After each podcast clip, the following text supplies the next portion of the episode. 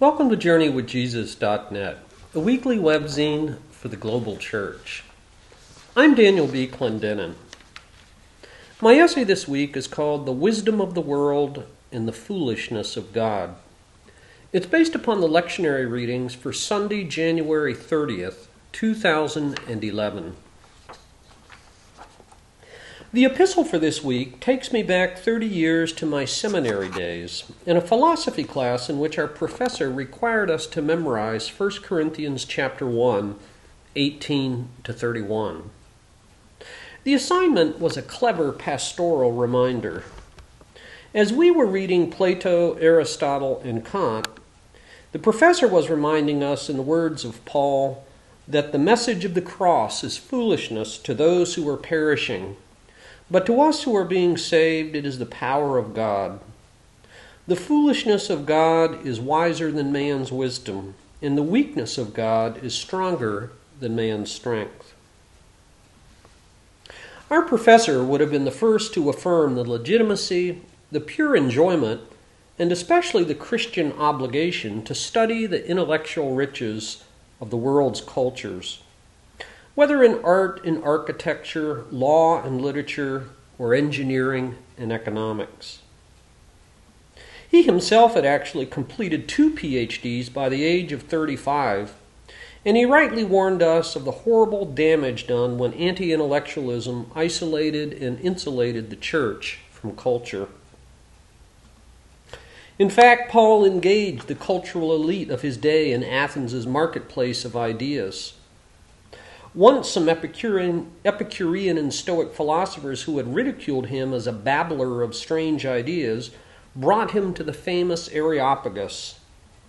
There, Paul joined those we read in Acts 17 who, quote, spent their time doing nothing but talking about and listening to the latest ideas. So, truth is truth, whether sacred or secular, and wherever, wherever it's found. In science, poetry, film, or in any other human endeavor, gold from Egypt or the Areopagus is still gold, observes St. Augustine. St. Augustine also observed, though, that however much human reason is a divine gift, revelation is a divine necessity. Antigone by Sophocles provokes us to consider civil disobedience. A Mozart opera touches the depths of human emotion.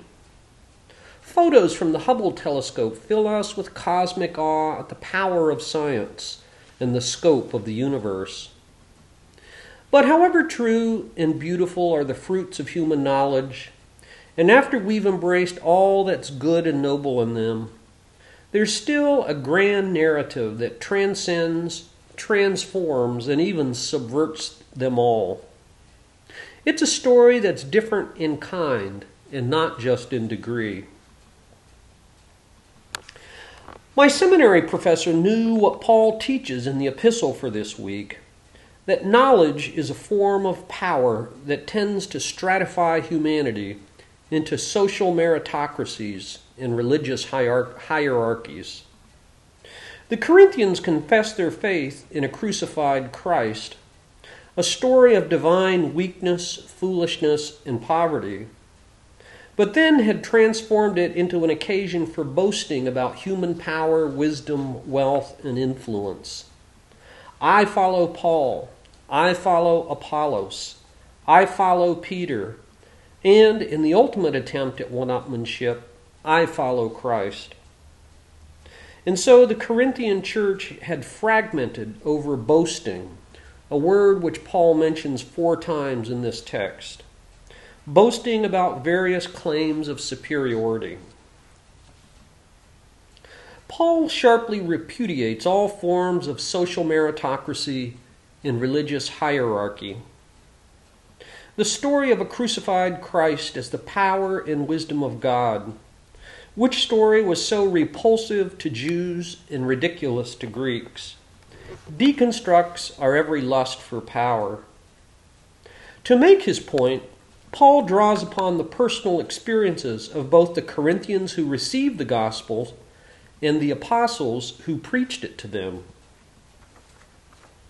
In an interesting sociological snapshot of the early church, Paul reminds the Corinthians in chapter 126 Not many of you were wise by human standards, not many were influential, not many were of noble birth.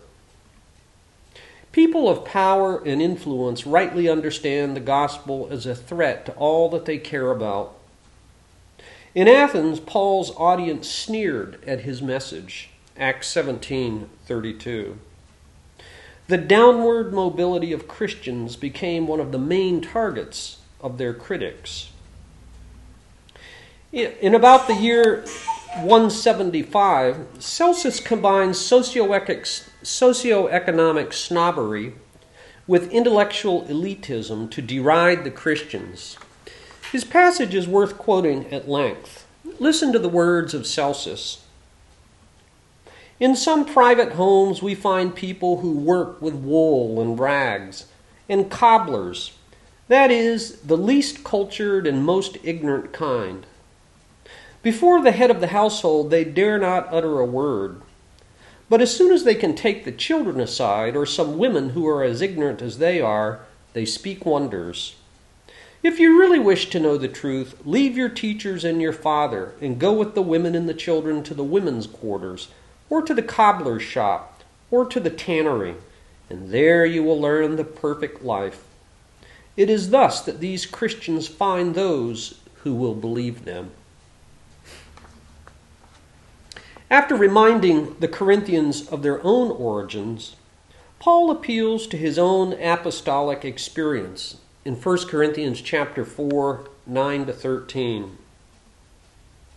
Paul writes, For it seems to me that God has put us apostles on display at the end of the procession, like men condemned to die in the arena.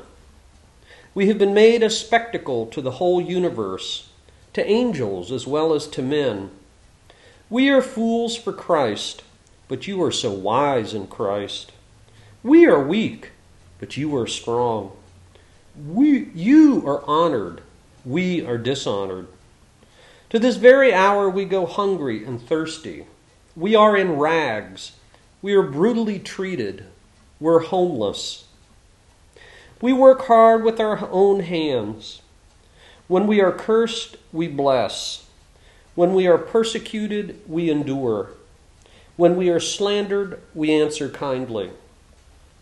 Up to this moment, we have become the scum of the earth, the refuse of the world. The gospel for this week in Matthew chapter 5 reinforces Paul's ironic contrast between the wisdom of the world and the foolishness of God. The Beatitudes of Jesus create a socially subversive counterculture that repudiates pride and power. Jesus welcomes the poor and the peacemakers, not the rich and the violent. His kingdom resonates with the meek the merciful and the mournful, not with the mighty. He welcomes those who hunger for justice, not those who lust for power. And so, to, the way to a life which Jesus calls blessed is not that of human wisdom and power, but of divine weakness and foolishness. And now for further reflection. What do you think Paul means when he says in 1 Corinthians chapter 4 verse 20 that the kingdom of God is not a matter of talk but of power? Consider the Christian tradition of holy fools, which is based upon this text from 1 Corinthians. Consider the remark of St. Anthony, the desert hermit who died in the year 356.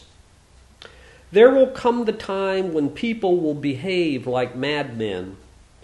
And if they see anybody who does not behave like they do, they will rebel against him and say, You are mad, because he's not like them.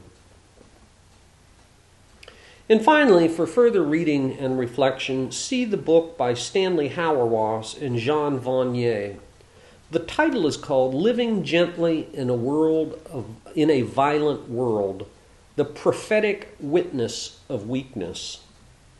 University Press, 2008.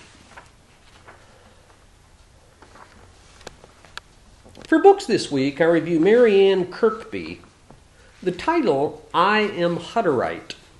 Nashville, Thomas Nelson, 2010. 247 pages.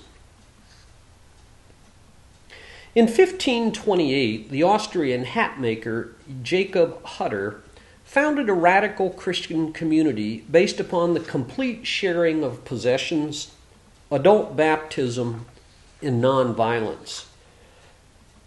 For that, he was burned at the stake in the Innsbruck town square eight years later. His fledgling followers, although likewise persecuted, survived, and in 1770, many of them migrated to the Ukraine. From there to New York about a hundred years later, and then on to South Dakota, where the first Hutterite community in North America was founded in 1874. At the turn of the century, entire communities of Hutterites moved to Canada, where they were persecuted as conscientious objectors during the war. Mary Ann Kirkby's great grandfather was among those first Hutterites, and in this bittersweet memoir, she pays tribute to her life growing up in Fairholme, Manitoba, one of the 400 Hutterite communities in Western Canada and the United States. This book, she writes, is my journey to reclaim my past, a past I kept hidden for many years, unwilling to subject myself to ingrained taunts and prejudices.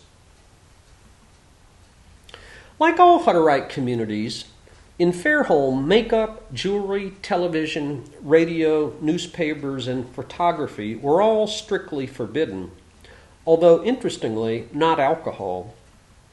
Large families, blunt mannerisms, the Hutteric dialect, plain clothes, famous cookery, sharp humor, and an unrivaled work ethic that produced a thriving community economy were all prized. So too were community segregation by age and gender in both school and church, and conformity what could be arbitrary and authoritarian leadership. And therein lay the crisis of conscience for Kirkby's father, who, like every Hutterite man, had made a vow on his wedding day quote, Should I suffer shipwreck of faith, I will not ask my wife or my children to follow me off the colony. But after too many sharp disagreements with his wife's brother, the leader of Fairholme, that's exactly what he did. He left Fairholme at the age of 46 with his wife and seven children for the outside world. He was penniless. He had never paid a bill, never had a bank account, or held a mortgage. Mary Ann, the author of the memoir, was 10 years old. Gone was her idyllic childhood, and in its place loomed a world that was equal parts fascinating and frightening. It's a shame that this book ends just when the complex questions of an adult individual's sense of self begin to emerge. After learning so much about Kirkby's childhood growing up, we learn essentially nothing about her adult years and transition to life outside the Hutterites. Still, she's crystal clear about her poignant past. She writes, Today I am filled with a deep appreciation of where I have come from and a better sense of where I'm going. I'd love to read a second volume by Kirkby that explores in greater depth just what she means by that. The title of the book, I Am Hutterite. The author, Mary Ann Kirkby. For film this week, I reviewed Toy Story 3 from the year 2010. Oh no, Andy is going to college. Whatever will become of his boyhood toy collection? There's consternation among the toys. Buzz Lightyear believes that, quote, their mission is done and that a new attic phase awaits them. Mr. Potato Head, Slinky Dog, and others are worried. They could be thrown away. Good old Woody, voiced by Tom Hanks, says they will never be thrown away and insists that they are family and should stick together. They do end up at the Sunnyside Daycare Center, and oh, what a dark place that is. Especially, I might add, the subplot surrounding Ken and Barbie. The end is never in doubt, of course, but the plot takes many twists and turns, the last of which in the final few minutes had my wife in tears. Toy Story 3 has been on many of the best of 2010 lists. It makes for fantastic family viewing for young and old alike. Toy Story 3. And finally, for poetry this week, we've posted a poem by George Herbert. Herbert lived from 1593 to 1633. The title of this poem is called The Altar. A broken altar, Lord, thy servant rears, made of a heart cemented with tears, whose parts are as thy hand did frame, no workman's tool hath touched the same. A heart alone is such a stone, as nothing but thy power doth cut, wherefore each part of my hard heart meets in this frame to praise thy name. That, if I chance to hold my peace, these stones to praise thee may not cease. O let thy blessed sacrifice be mine, and sanctify this altar to be thine. The Altar by George Herbert. Thank you for joining us at JourneyWithJesus.net for Sunday, January 30th, 2011. I'm Daniel B. Clendenin.